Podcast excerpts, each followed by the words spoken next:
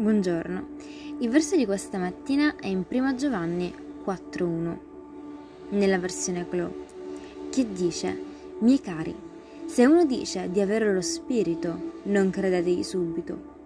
Prima esaminatelo bene, per vedere se davvero ha lo spirito che viene da Dio, perché molti predicatori, bugiardi, sono andati a predicare nel mondo. Spesso ci chiediamo se un'idea che ci è venuta in mente sia un'istruzione di Dio, un inganno di Satana o semplicemente qualcosa che vogliamo fare.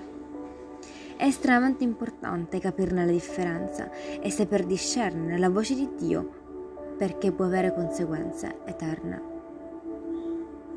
Amen. Che Dio benedica la tua giornata.